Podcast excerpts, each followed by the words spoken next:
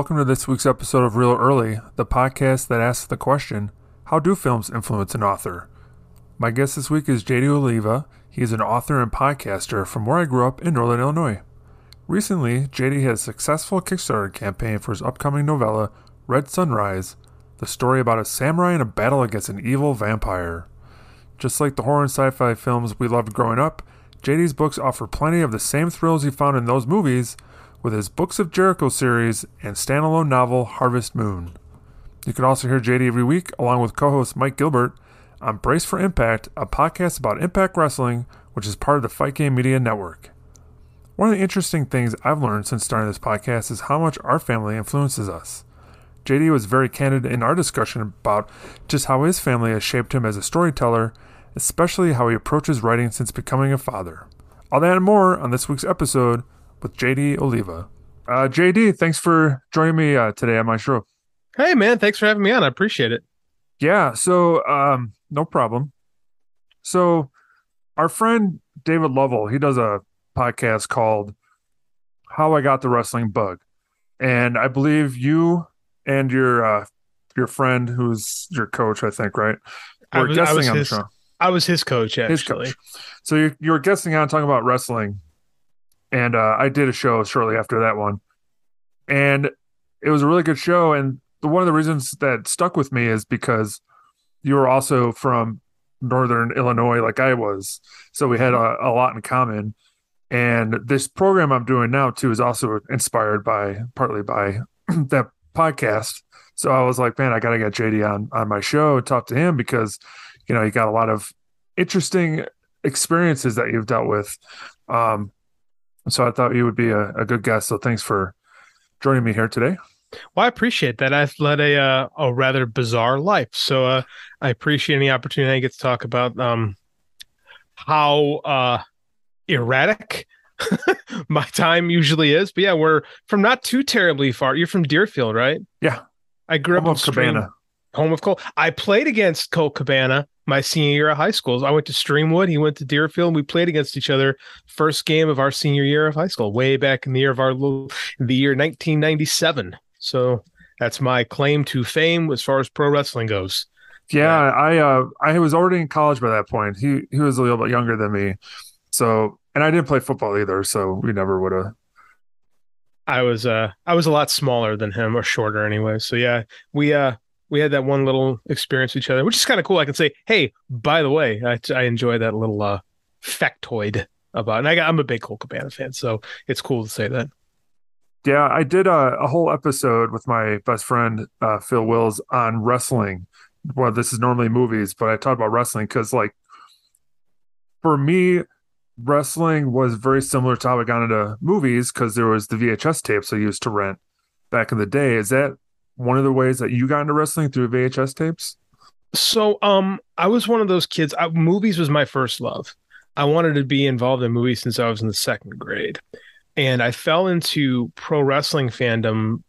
I was about twelve. I was a little bit older than most kids, and I found it because some kid moved into the neighborhood. And there was experiences running. Like I remember watching Hulk Hogan's Rock 'n' Wrestling. I remember it being on the TV a couple of times. There's a couple angles that stick out to me, but I didn't like become a fan fan until 92 so i was like 12 at the time and um what really grew my fandom was vhs and uh it was going to blockbuster and renting what they had there and then when i was done with that blockbuster i went to another blockbuster and i went back to the mom and pop video shop down the street i just went everywhere i could to get my hands on VHS cassettes. I didn't know what tape trading was. I didn't know tape trading was a thing until I was in my 30s. So I I was not a part of that whole scene. I literally before the show started, I just tweeted because uh, Tony Khan announced that Ricky Steamboat is going to be on Dynamite tomorrow night. The very first day is going to be the timekeeper in the Dragon match, which is just perfect. Um, the first video I ever did on my own was I did a Ricky Steamboat highlight video and i put it together by just um i make because i had two vhs's and i knew how to hook them together and i dubbed matches of his that I had had from like other VHS that I had or from episodes of WCW Saturday Night. I remember TN, TBS ran this long uh, like marathon of wrestling matches, and I, I, edited them together off the two VCRs, and then I sh- I propped up my camcorder and I shot the TV while I played the theme song from Kung Fu: The Legend Continues. That was the very first little music video project I ever did. I just it's something I wanted to do on my own. So yeah, it's funny you mentioned that because I literally just tweeted that out. VHS is was a huge part of my life, man. My first job was at Blockbuster. So when you were growing up then, was your family did they have like VHS and cable and whatnot? Like what was the home life like with that? Um okay, like when we I remember having cable when I was very young and then we lost it and then I remember getting it again when I was still pretty young. I think we were about 8 when I had it the second time seven or eight. And I remember we had it when I was like three or four, and then we didn't have it for a while, and then we had cable. And I remember my uncle coming to stay with us because he was, um, I'll be frank, he was a recovering addict, and uh, he was living with us when he was going through rehab. And I was, I was about seven, six or seven, and um, I remember he brought his VHS player, and it was the first time I had seen a video recorder. And I remember this specifically. The very first movie that I ever saw on video was uh, The Karate Kid. It was the first time I had watched it, and it's to this day one of my favorite movies. But I, I vividly remember like him having this magic machine that you put this thing into this machine, and all of a sudden you could watch a movie on TV, and it it blew my probably changed the course of my life. Now that I'm saying this story out loud, like it just it, it absolutely blew my mind. So my parent, when they left, my dad went out and did what any smart parent would, and bought himself a Beta a so beta machine. Wow. We had he was be- really thinking ahead, wasn't he? He no, he was thinking behind. It was cheaper because yeah. my dad notoriously cheap. So we had a Betamax in like 1988. Um, and I think we had a, uh, my parents had a Betamax until 1989, and they had to upgrade to VHS because it was the only way we could own Batman because they did not release Batman on Betamax. So that's interesting. I didn't realize that Betamax actually lasted into the late 80s. I thought so, they had just gotten destroyed beforehand. No, here's the weird thing about because this is my background, and I can get into this later, but my background in television. When I was working for Live Nation Motorsports in the mid 2000s, they were still using Beta Cam as their source of video. And Betacam and Betamax are essentially the same thing. Like Beta was a far superior brand to VHS. It was more expensive, and Sony had the rights to it. So, like, whereas um, VHS could be done by anybody, you had to pay a little bit to Sony and the tapes were smaller and there was just like this thing like quality wise i still put this way i still have that betamax. That betamax is in my house right now and if i had if i have an older tv i could hook it up. Like i remember i hooked it up before my wife and i bought this house i found it and i hooked it up to this old tv and i still could play my old betamax tapes. And the, i was shocked at the quality and how good it was for stuff that i taped off a tv in like the late 80s like beta beta kind of ruled actually. It just it wasn't the right it wasn't a cheap enough product. And you couldn't get those like vhs you could dub like uh, two four six hour tapes. You could not do that on a beta. So it lost to consumer grade war. But for the professionals we were using beta up till about 2007 like i remember making the adjustment when i was editing tv commercials. We were i was on that that I don't want to say the front line, but it was like we I remember making the adjustment from uh, betacam into HD into high def. So I mean it was one right after the other. Like the vast majority of television that people watched growing up was shot on beta. And I don't know if people realize that, but beta was like the cousin, the cousin format, betacam, but it's essentially the same thing. Yeah, you know, it's funny when you mentioned that. I was just remembering when I was interning with this show called Adrenaline TV. Uh, we did a lot of. I was just, you know, looking at different beta tapes just to, you know, get like good footage and whatnot. Mm-hmm. I completely forgot about how that was just basically like the next, the last gen, I guess, basically at this point. But it made sense because it definitely looked better. It did. It was the last. It was in some ways because they they stopped making beta cam tapes after they stopped making VHS. So in a way, Sony did win out. It just didn't win the consumer grade war. Like it won the professional grade because nobody ever shot VHS is a garbage medium. Like if you listen to any podcast that plays like stuff that that comes off of, of VHSs, it sounds like crap. You look at stuff like uploaded to YouTube off VHS, it looks terrible. Like VHS was is what it was. It was a garbage format, but it was super cheap, which is why we were able to fall in love with these products because they were they were so cheap to get a hold of. So you have a bunch of your old Betamaxes that you use to record off of television. What what do you have on there? Like, what are some of the stuff that you would record? I tell you, the one I remember specifically was uh, I'm a big comic book fan, and um, when Batman came out and Batman '89, like that was like a seminal event in in like our youth. And I remember 2020 had this special that they ran the Friday before Batman came out, and it was this little interview with Bob Kane, this quick little news like a news magazine piece on Batman. I must have watched that every day for the better part of a year. And I mean every day, like oh, throughout that summer of 89, I watched it every day, multiple times a day. That next year in fourth grade, I would come home, I would watch it again. Like I just, I watched it until we, I watched the thing until we put away the Betacam. Like that was the one thing I remember. I remember we owned the Frank Langella Dracula on beta. I remember we owned, I think, War Games on beta. Like it was it got harder like it got hard to rent movies on beta which is why my parents also made that adjustment but we had a handful of um of movies like that but i remember the one thing i remember watching over and over again was this stupid episode of 2020 yeah so um back in 89 batman was obviously a huge thing for everybody and i i was looking up because i couldn't quite remember if it was pg-13 just to re- make sure my story is straight and it is pg-13 so I was 12 when it came out. And when we went to go to the theater, and I said, Oh, I'm 13, thinking they wouldn't let me in with my friends because I'm like, Oh, it's got to be 13 to go in. Well, all that did was just I ended up having to pay more to go see it. So I didn't have like the kids rate. So, you know, if it's a PG 13 movie, don't don't say that you're 13 when you're 12 that's what I remember most about going to see Batman. Beyond it being an awesome movie. That my dad took my dad never took us to the movies, but I remember coming home from baseball practice and my dad got my brother and I. We went to the mall to watch that because you know back when the movie theaters were at the mall, I remember the line was like stretched around. It was that's like I said, that's one of those moments where I decide that's another one. I'm like, man, I'm gonna be in movies. I want to make movies someday. Like I remember just my little heart just pounding out of its chest as that Danny Elfman score kicks in, and I just I'll never forget it. Like I'll never forget that level of excitement. It was it was awesome. Like I still you know 42 years old now and i've never felt that way about anything it's just that the innocence of youth combined with you know, just the excitement of the unknown. Like I've never been more I was the perfect age at the perfect time. I was never more excited for anything. You know, and it was such an awesome feeling. So when you saw that, you're like, man, I want to do movies. Did you say, hey, dad, I need a camera? Did you have a camera as a kid? Uh, so you made like your own films and stuff? No, we were poor. So I didn't have much of like we had like cable and we had like a VHS machine, but I like we didn't go on vacations or anything like that. Like entertainment was really important to my mom.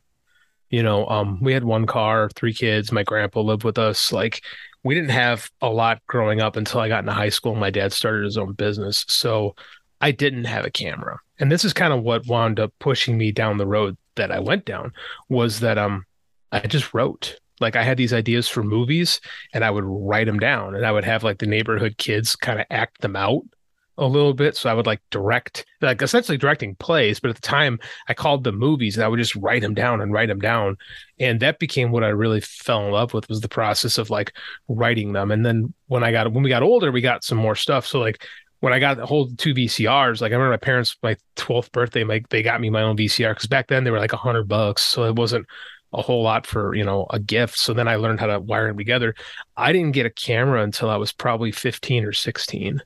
So shooting video didn't become second nature to me until I became a professional, honestly. Like I never was I was never a kid who played with the video camera. Like we would do videos in high school. Like my parents did get a camera in high school, but I wasn't they didn't let me play with it.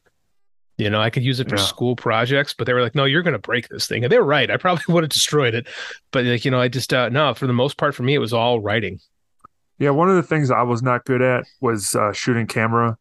Um, as much as I loved movies and I when I was in college, I was a film minor and everything. I did some video editing classes and whatnot. I was not good at it. That's probably why I just never went beyond just interning after college. Um, but uh, what was what was the biggest lesson that you learned uh, growing up that helped you become a better storyteller?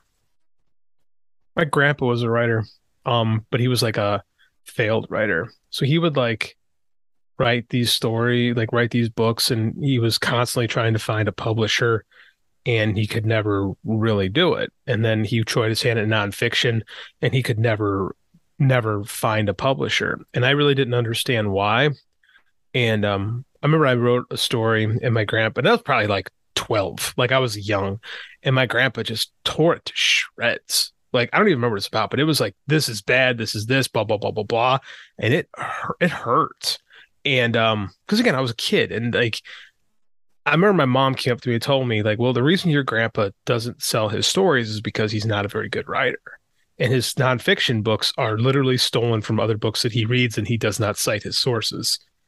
So that was like it was a harsh lesson for me to learn that that you know that there is rejection. And, and i learned very young that um people kind of lash out. Like i think he thought he was giving me tough love and kind of preparing me for like people being hard on your work when you get older.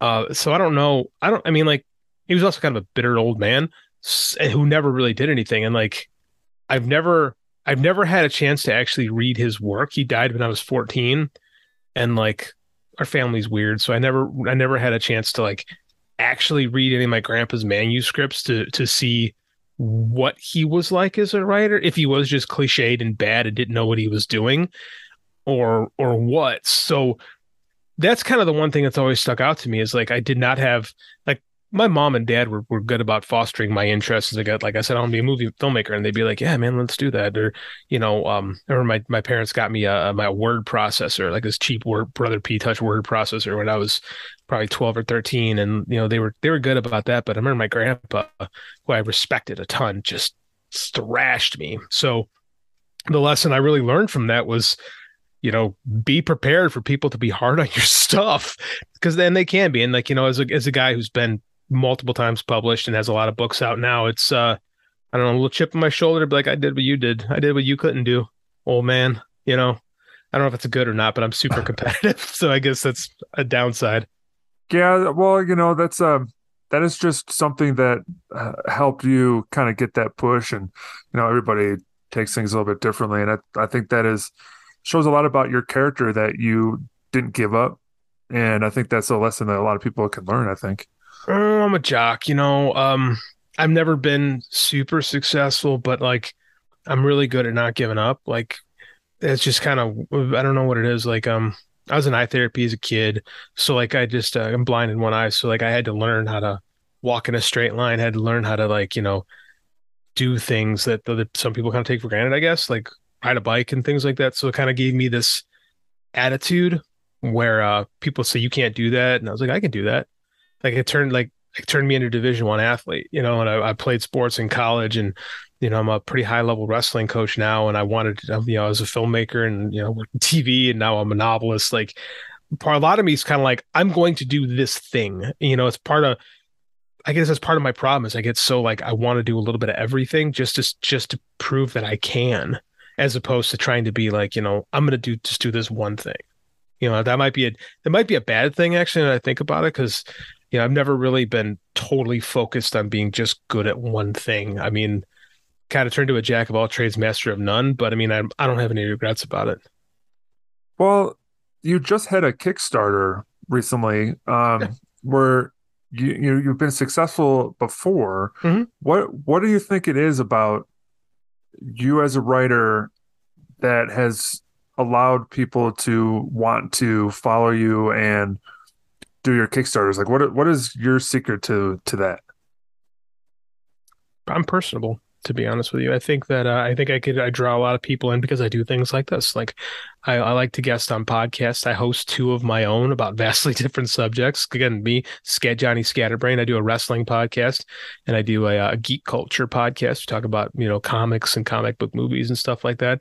And then i just i put myself out there. Like i'm on twitter you know, and I'm I talk about things and I just kind of I've had a lot of people say, "Hey, I checked out your stuff because I I think you're interesting or I like you as a person." So I think that um marketing is expensive, right? It's costs a lot of money to kind of fail a little bit and like um, that's always that that probably holds me back professionally is i've never just fully invested into marketing my stuff i, I try to go for the grassroots thing and like we've had six six success, yeah, six successful kickstarters and um you know they've all been for a little bit different stuff and i've never blown the doors off anything but i make my goals i make money. Like i think i made 350% off uh, off of what our ask for the last novella like a 150 page book. Like i turned that around like it's a real short book. We did that quick and uh, you know it went okay but i think for the most part i think a lot of people you know i'm drawn in just by by me. Like i think that the my best selling point is i think i'm an interesting person with some cool thoughts on topics and then people are willing to check out my stuff usually and then you know and then once you get in the door it's it's different because like i said i have a very i'm a very specific kind of writer like i have a specific set of tastes that i that i'm into and if you like it you're probably gonna like my stuff. If it's not your thing you're not gonna like my stuff. My wife hates my writing. She does not like you know i'm a horror thriller writer for the most part i dabble in urban fantasy but i'm pretty horror thriller guy and she just does not like my stuff and that's okay. I don't ask her to read it. That's cool. Like I said, if like I said, I've had people, I've had a lot of people I've met on Twitter. It's like, man, I'd like to read your stuff, but I just, I just can't do the monsters. And I'm like, I get it. It's totally, it's totally cool, man. Like I can't, I can't be a guy who's just chasing trends as a writer. I got to write the stuff that's interesting to me, and the stuff that interests me is kind of weird.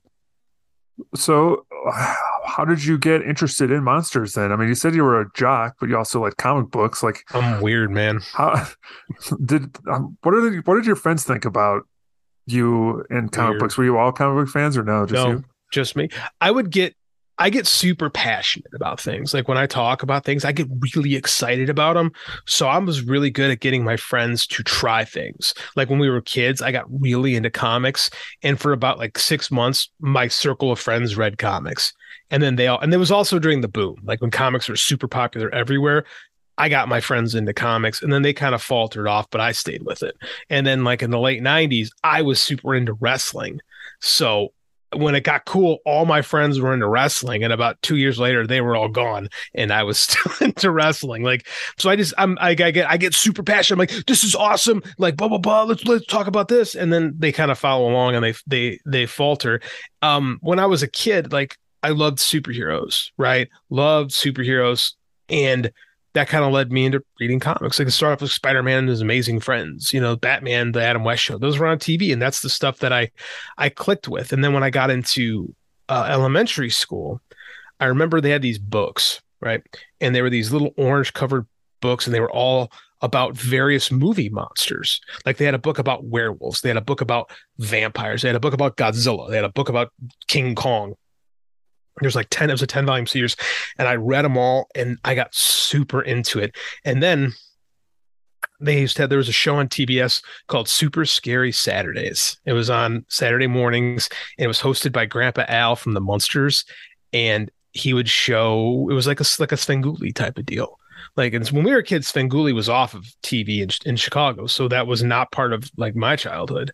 But like this was it. Like this is where i watched hammer uh, Hammer horror films. This is where I first discovered Godzilla, where I first saw like Night of the Lepus and all these things. And I developed this love of monsters. Like I love because it's all the same stuff. Like if you're into comics, if you're into monsters, if you're into like horror, like it's all kind of like it occupies the same space in the brain. So that's really where my my love for those things like supernatural stuff really comes from is that you know I dig superheroes and I think monsters are awesome and like so when Mystery Science Theater got popular, like I was in like immediately. Like the first time I saw it, I'm like, this is it. This is my jam, you know?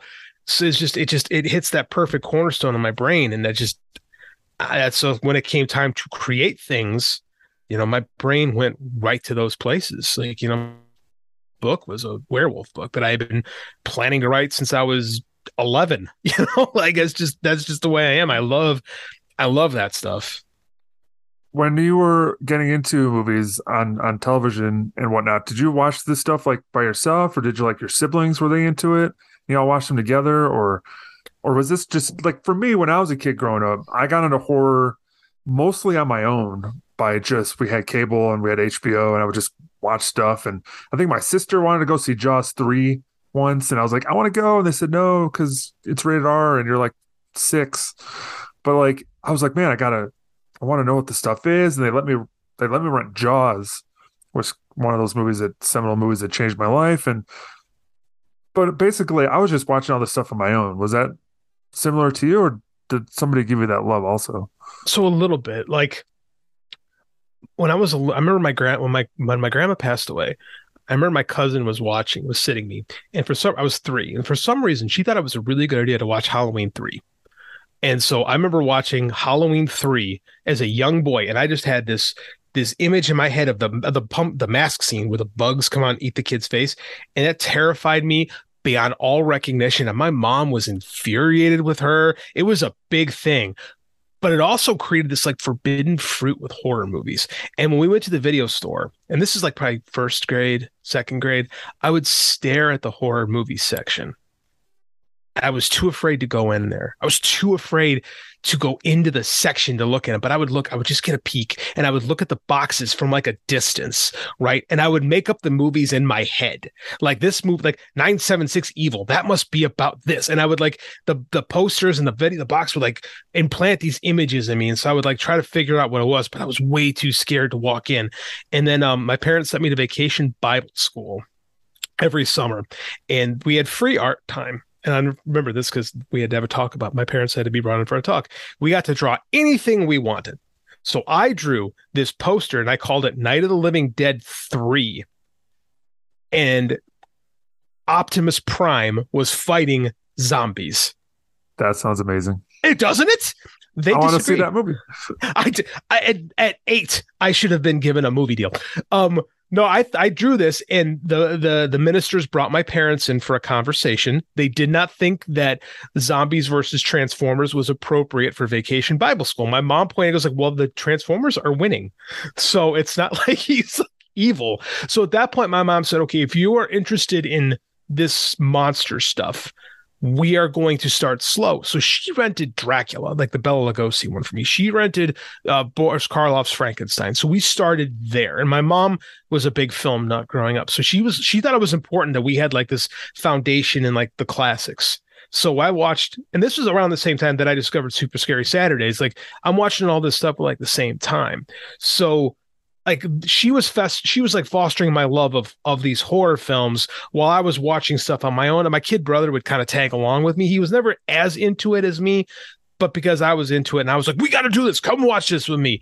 Like he would watch sometimes but for the most part it was me and my mom. We we had this bond over movies and that was really cool and so but when I got in old enough to watch like the the real horror stuff she was out. She's like i got no interest in in nightmare on elm street and and this kind of stuff. But she like, man, she she loved talking about like like Bela Lugosi or Lon Chaney and all the, that kind of stuff. So that really kind of, like I said, she she really fostered my love for for um older older film really. Like that's why i dug german expressionism because i've been really watching the stuff since i was eight you know? I mean it's like i understood shadows and like oh that's why this is scary you know? And she talked about like filmmaking stuff with me because that was that was her interest. So yeah man my mom really kind of threw gas on that fire to really get me into movies. Yeah that's not quite similar with my mom but she was not one to tell me I couldn't watch something. She wasn't really like a movie person, but she like record. One of my biggest regrets is we got rid of all the stuff we would record. So there'd be like the six hour tapes with three movies on it. Mm-hmm. And I mm-hmm. wish I had them to find out like what my mom had recorded, what she was into. And I remember some of the stuff. But what was cool about my mom was when I was like 13 or 14, whatever it was, she went to go see the last Friday the third. Well, not the last one, but you know, Jason goes to Jason hell. That, oh, Jason goes to hell. Okay. Yeah, we she let me took me to that while we were in Minnesota at the Mall of America.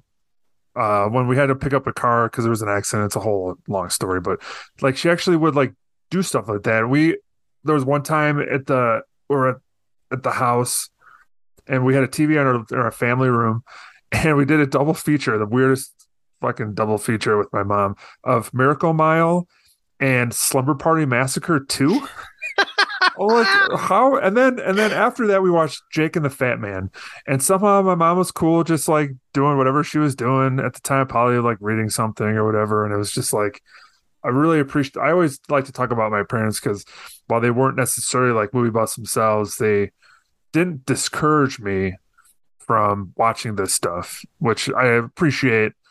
You know, I mean, they did the thing where they let me rent R-rated movies without them being around. They gave the permission by the video store and stuff. So I probably saw some things I probably shouldn't have at the time, but you know, those things really made it like important for me. So my question then to you, because I love horror movies, like talking horror movies, what was the your favorite horror movie when you were a kid? What was the one that you're like, this is my favorite? It's so weird. Like I don't know if I can say what my favorite movie was. Like, cause I just like watching it. Like I probably if you told me you probably could if you asked me that as a kid, I probably would give you a different answer every week. Nothing nothing horror wise like grabbed me growing up and I was like, man, this is my movie. This is my jam. Like I just liked imbibing it all. If I had to pick a movie that really kind of encompassed my brain as a kid, it's probably Monster Squad. Cause that was that's me. Like I, I watched that movie with my son mm, over the summer because he wanted to. He I, I told him about it and we watched it together. And I like, no wonder I like this movie. This kid is me. Like this is exactly what I was as a kid. This is exactly what I would have loved to do, being this this little kid fighting against these classic monsters. Like when I got older, I got super into like and again I, I kind of fell away from like the slasher stuff because I kind of find that boring. Like I don't like the the whole the final girl trope that's never done anything for me. Like I dug the the the you know Nightmare on Elm Street and those kind of things a little bit because of the cult of personality around the characters, right?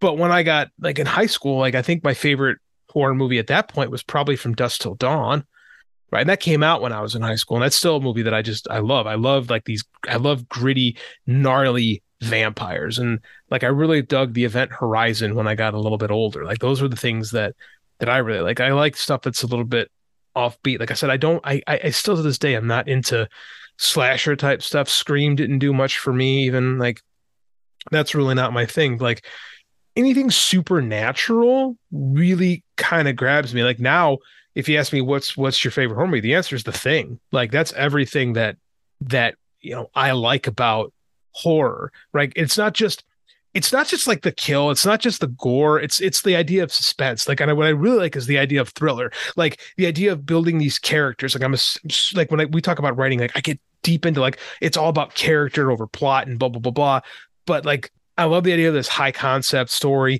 and then you get these characters that have to figure things out. Like in my mind, it doesn't it doesn't get better than the Thing or Alien. Like Alien the thing probably owes a lot to Alien, but those are the kind of movies that like, man, that's that's it for me. If I want to watch like a horror movie, that's that's what I kind of gravitate to. Yeah, so it's funny. I my favorite genre of horror is actually slasher, but my all-time favorite movie is The Thing. And that was when I actually saw for the first time in college, even though I was Same. a huge John Carpenter fan. Same.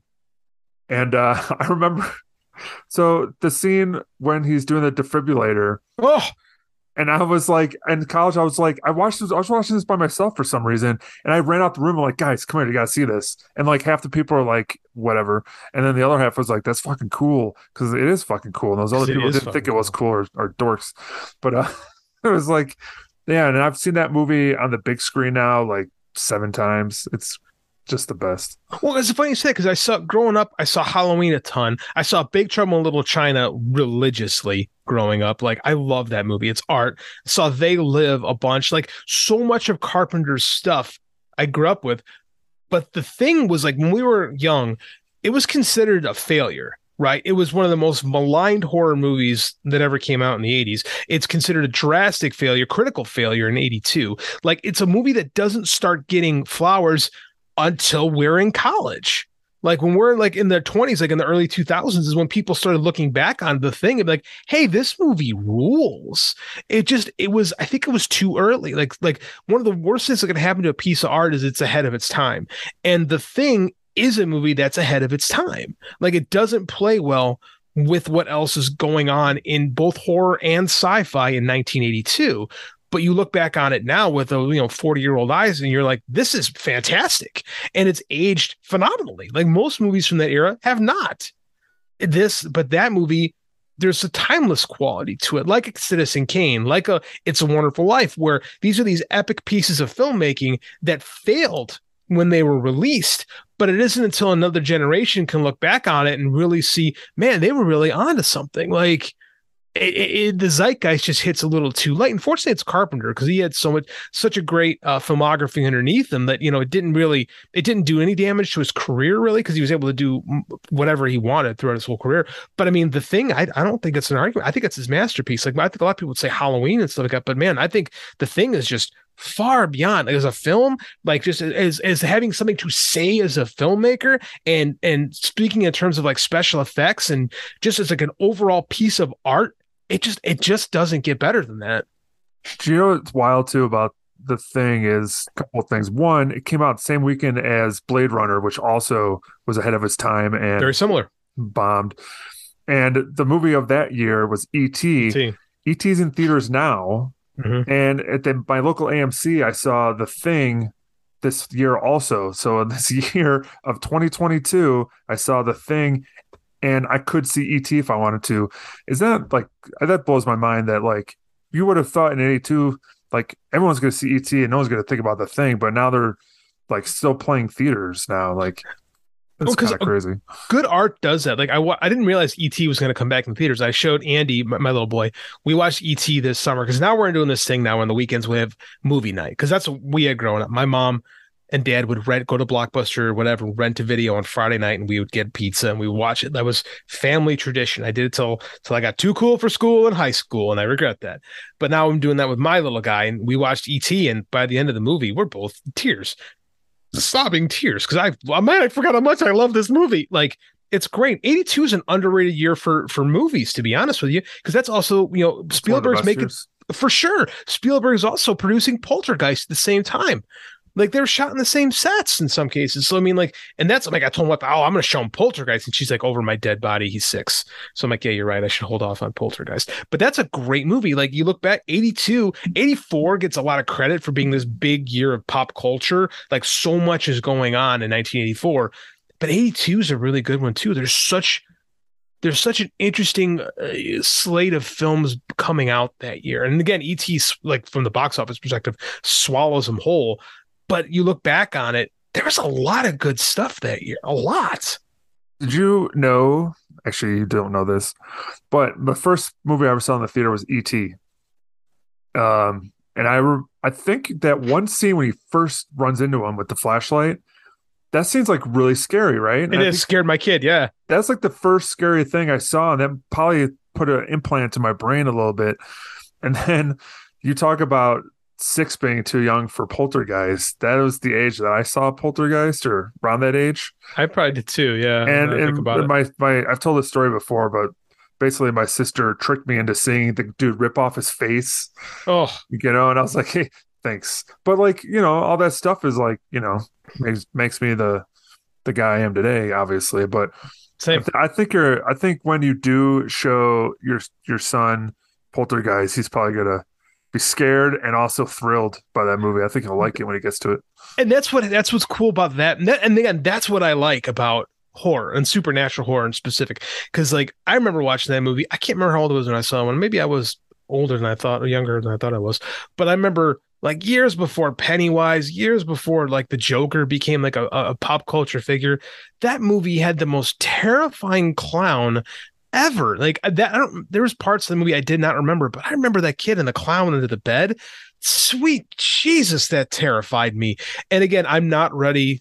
She's right. I'm not ready to have my son not be able to sleep in his room for months at a time when he gets a little bit older. Because Poltergeist is like you said, it it's it, Tobe it's it's the perfect marriage of Tobe Hooper and Steven Spielberg because it is it's thrilling and utterly terrifying at the same time. And it walks this razor's edge damn near perfect. We're giving you this like because a lot of times in horror like a lot of like lesser filmmakers you'll get these characters that don't matter in horror. They're just there to die but in Poltergeist, you get this family that you can really sink your teeth into and care about. They're very tangible, they're very familiar, right? So it makes this haunting and these horrific things you feel them so much more. And I guess, uh, boy, in retrospect, that's a big influence on on the way I liked or the way I think that I write. It's you know very Stephen King in a lot of ways. Is you have these you have these um monstrous stakes but they're put on these like very familiar very relatable people. And i think that's a big mistake that a lot of filmmakers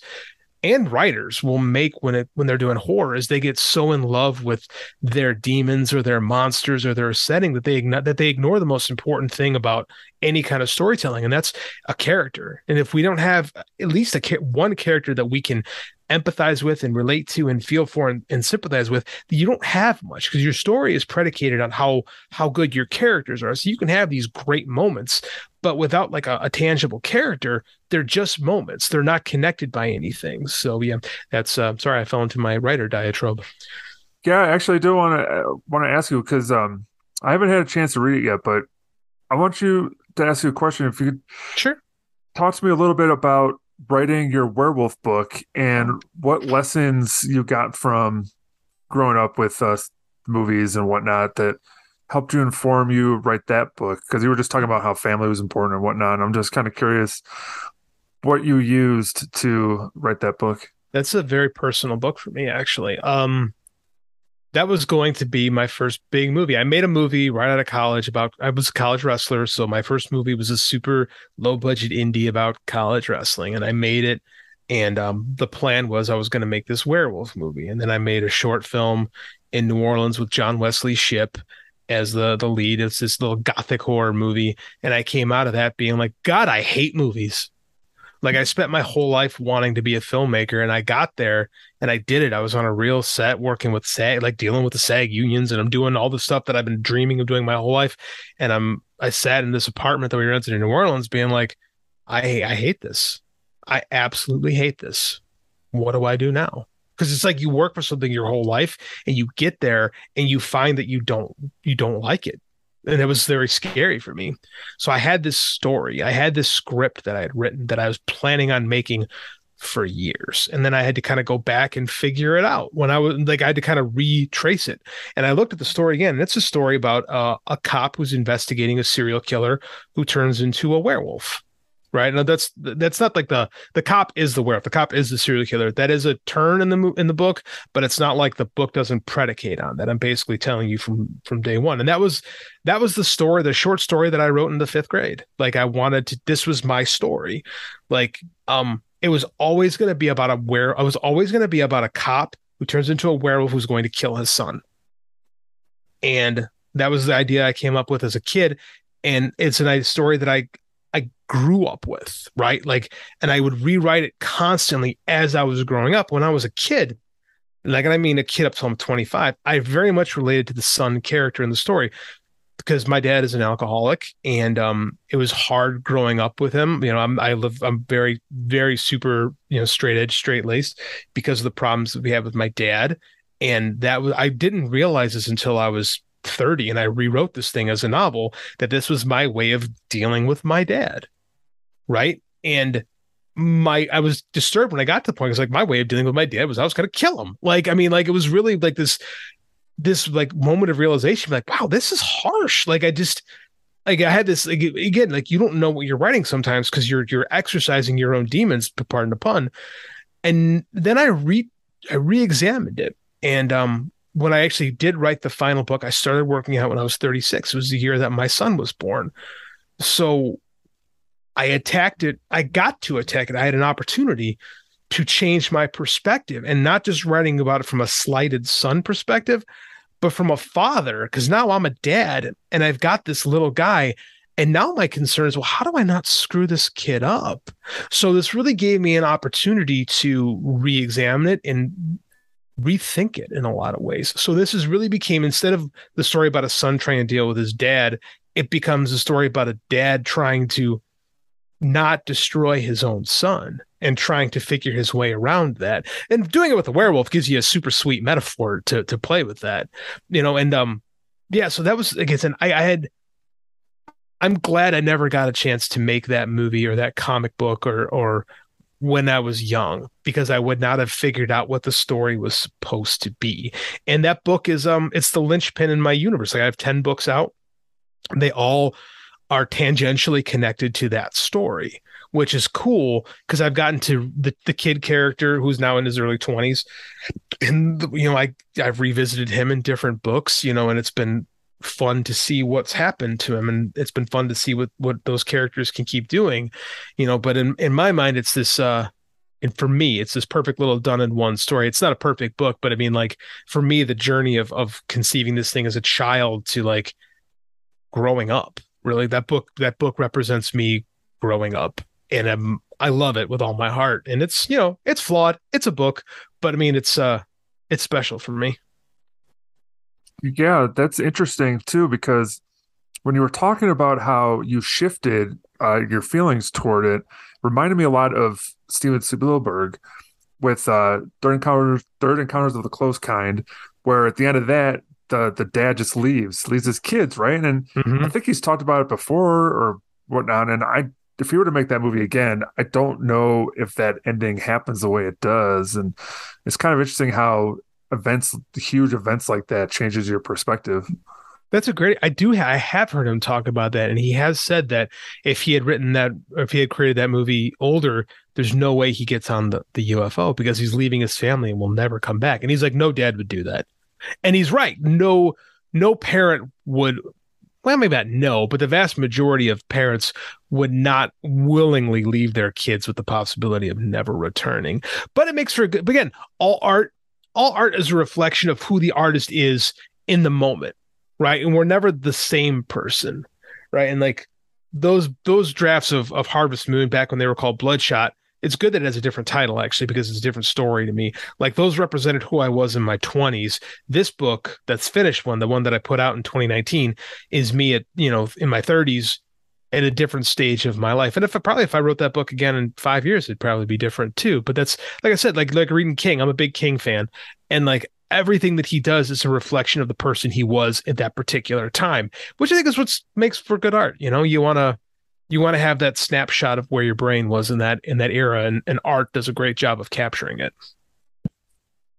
yeah and uh, what what what is um some of the other books that our listeners should uh, look out for too um um the books the number one book is harvest moon that's my Werelf book i read a book called hawk hollow um, that was actually the first one that came out. That's like a Halloween story. It's about a, a group of kids that are stuck in a commercial haunted house with uh, where they don't know if the if the people are uh, actually just working in the haunted house, like they're scaring them, or if they're actually a, a, band of redneck demonic jinn that are destroying everyone. So that's like a fun, you know, uh, it kind of inspired story. Yeah, that's um that was my first actual novel that I actually you know finished and published, and it was a, a fun story. I've got a, a, book series called The Books of Jericho. It's about a um, an international assassin named Ethan Jericho, who's kind of like um, what if John Wick worked the X Files so he's this assassin that gets hired onto these cases that always wind up being supernatural in nature. And then I just put out a series called the Wolfstone Saga. That's urban fantasy. Um, it's about a, a girl who's got this fa- who's got this um, family medallion that you know kind of links back to you know thousands of years of history, and it's uh that's a fun story. It's very very inspired by my love of comics, and I just put out a book that we just the one that I just finished my Kickstarter for last week is called Red Sunrise. It's uh, samurais versus vampires. It's the most down and dirty nitty gritty story I've got. It's essentially you know Dracula versus you know Shogun. You know it's uh, or I'm sorry, uh, yeah, yeah, like Yojimbo versus Dracula. That's pretty much what it is. It's a vampire story set in feudal Japan. So all my stuff has a supernatural bend to it. And uh, that last novella was actually going to be a comic at one time, right? It was. I, I, I, I've dabbled in, I didn't dabble. I was planning on being a comic book writer. And then, uh, life took me in the direction of novels because like I needed something to do in between comic projects and the novel thing just kind of picked up. Um, I wrote, I did a, a, Kickstarter for Red Sunrise as a comic in 2017. We successfully fundraised the first issue, and then while working on the second, I fell out with the uh, artist. We just, um, you know, he wasn't getting stuff done in time, and it just it just wasn't working out, man. So we decided to go separate ways. I had another artist come in to finish it. The art just didn't match. And I was like, ah, you know, this just isn't happening. I guess I can just retire this project. And then I kind of got the itch. I'm like, you know what? I could probably do this as a novel. And then um I took my original story because it wasn't supposed to be a very long comic. It was supposed to be a three issue comic. So the notes that I had wound up being um I think a 150 page novella and that's um and that was a fun book to write because I was kind of unencumbered by this universe that I created. Like I just got to I just got to do a, a quick, like I say, down and dirty little, you know, uh, it's almost like an exploitation film. You know what I'm saying? Like it very much has that like uh, that 70s. You know, I don't want to say a schlock movie, but like a grindhouse kind of a feel, and it's uh, it's fun because I've also got to mix some of my you know love of Eastern philosophy, and I was a history minor in college, so you know, I, I just my brain operates in weird places. It also, in my mind, sounds very John Carpenter. Like I could totally see like that being like the sequel to Big Trouble in Little China kind of thing, you know, with that sort of that uh, melting of genres, you know. So well, thank you, sir. I love that's a hell of a compliment. Um, yeah, you know, it is. I do like the genre bend a lot because it's never just like horror. Like I said, um,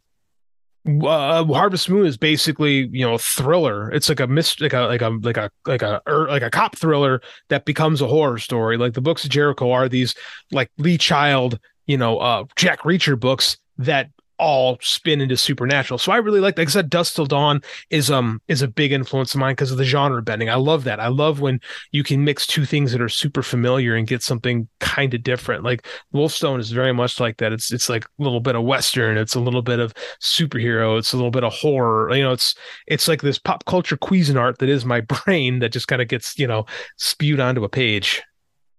So, what are some of the things that you have working on now? Like, are you st- sticking with writing books, or do you have any, any other things you're sort of thinking about? I'm, I'm doing. I'm working on a novel right now that's very different than anything I've ever done but it's also very familiar to people that have followed me. I'm actually, I haven't told anybody, so I'll make, I'll talk about it here for the first time.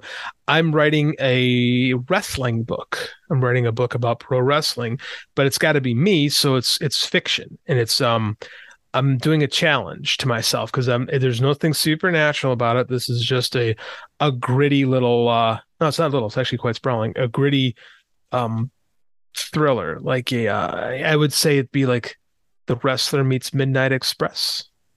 You know, I'm writing a story about a, a um, an American professional wrestler who goes to Japan and gets sucked into the yakuza, and uh, and then half the story is his real life dealing with this gang war, and the other half is told from the perspective of the character he plays.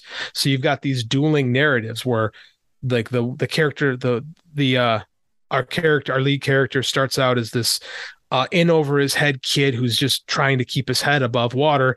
And then he turns slowly into this horrible human being where in the wrestling story, he starts out as this vile, dastardly heel who then, you know, becomes the biggest baby face in the promotion. And the two stories have this like alternating arcs. And it's, uh, it's um it's a challenge. It's been one of the trickiest books I've ever had to write, and um I'm hoping to have it kickstarted sometime within the next year, and that's that's the plan. This is uh it's a different book. It was a it was a challenge, but I man, I'm I'm very I'm doing the second pass on it right now, and I'm very very happy with it. I'm hoping it's it in my editor Justin Nipper's hands pretty soon. So that's the project we've been working on for a little while. I was uh, I pitched this story to DC Comics back in 2017. They worked with me for a year on developing this pitch. Like the the editor there, Jamie um, Jamie Rich, I, I, reached out to him with I wrote a I wrote I had my first comic book series book called Deluge. It was a story about renegade cops during Hurricane Katrina that uh, I heard when I was making the movie down there, so I made that.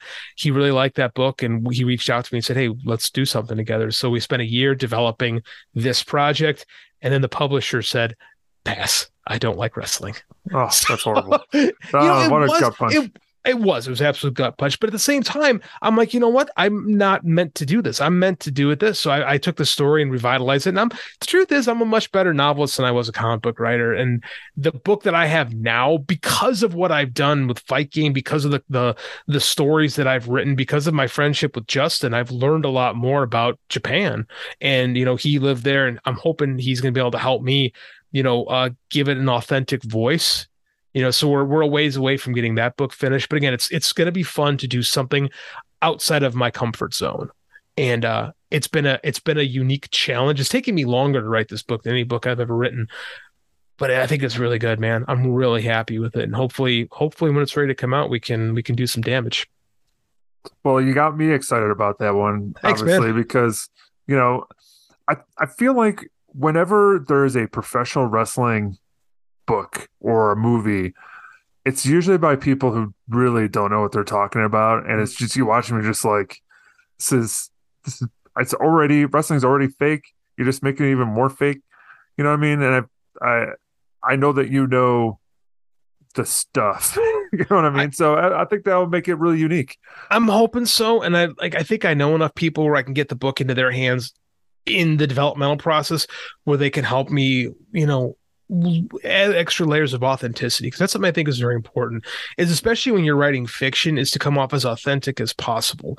Because like, especially in my work, typically deals with these like big universal, you know, things. But like I said, if it's grounded with characters that you can relate to and understand and have like, you know, real life thoughts and real life emotions, it makes the story better, right? Like it's hard to get it. It's hard to watch a movie or read a book about a god right? It's hard to relate to them but it's real easy to to read like a, a, crazy story that involves a dude in over his head or you know somebody trying to you know get across the street. Like i'm a big believer in robert mckee philosophies on story. Like you know you've got you know start start basic. You've got a character you've got a hero. He wants a thing. Something is standing in his way. And that is every great story can be boiled down to that. So i mean like I write from you know three act structure. I write from that simple process. Like when I took classes with Andy Schmidt and Comics Experience, he's he was a firm believer. So he stick stick to McKee. People think people like ah oh, McKee, you know, blah blah blah. You know, he's you know old, out of touch. Doesn't really talk about. I'm a believer, man. That's the the best the best most effective. Not the only stories you can write, but the most effective stories, the ones that land with me anyway, are written to that you know story process. So I tend to stick with it because it quite frankly it works for me if somebody wants to learn more about your books and learn more about you and check out all your different audio stuff, where should they go? Well, I took all my books off of Amazon while I was running the Kickstarter. They will go back on Amazon within the next couple weeks because I was trying to make. I try to when I'm running a Kickstarter, I try to funnel all my business into one spot. So that's the goal. But I mean, like um, the best, all my books are available on Amazon. Soon they will be available on other channels because I'm, I'm I don't Kindle Unlimited is very limiting for a writer. You can make a lot of money there, but it also they're super controlling of what you can and can't do. And the stuff I write doesn't do well enough on Kindle Unlimited to justify me putting myself into that hole. But I tried it because you got to see what works.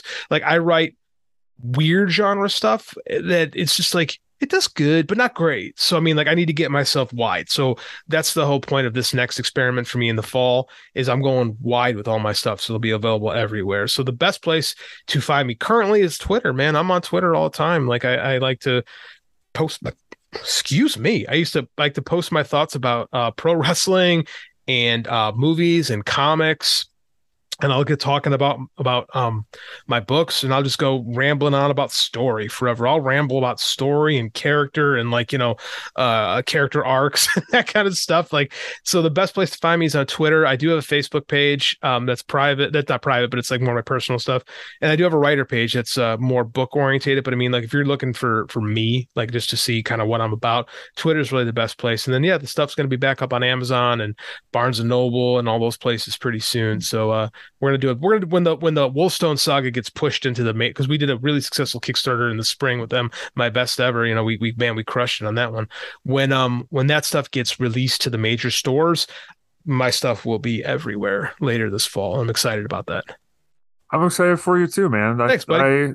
I I uh, think you're a really good dude, and I appreciate well, you thanks. coming on my show. And uh, I think people are going to enjoy the episode. And and uh, I came wait to get my hands on uh, Red Sundown. So it's it's a it's a fun book, man. I really had a great time writing it, and it's um it's like I keep saying it's down and dirty. It's simple because for me, like I having all these sprawling character arcs and stories, and this is just it's simple. It's a, a girl hires a samurai to kill the shogun, and the shogun's a vampire. So what's fun too is that feudal Japan there are no vampires they don't know what a vampire is. So I don't I never use the word vampire. They don't know the tropes. So like I'm as a writer, you're free. You're free. I don't have to do I don't have to do the vampire tropes. They don't know them. So they're the characters are trying to figure out how to get rid of these monsters. So you get to be a little different. I think we've got an ending that hasn't ever been done in vampire fiction before. And I'm very excited to see how it lands. All right. Well, I'm gonna find out how how it ends, and I hope the people listening will also get a, to read it and see how it ends. So, speaking of ending, though, now is the time to end the program. But again, thank you so much, JD, for doing That's the show, right. and and uh, good luck to you. Thanks, bro. Thanks for having me on. You got a great podcast. I told you before. I I like your conversations. I love listening to people talk about movies because movies made such a, a huge impact on me and my life, and I'm not I'm not sitting here and talking to you right now if I wasn't the little kid that was too scared to walk in the horror section, you know, at six, seven, eight years old. So, I mean, this stuff shaped my brain and, and made me who I am and gave me opportunity to talk to someone like you. So I, I love this podcast. Thanks, man. I super appreciate that. And uh, I hope you keep listening. For sure. Every week. All right, man. Thanks again.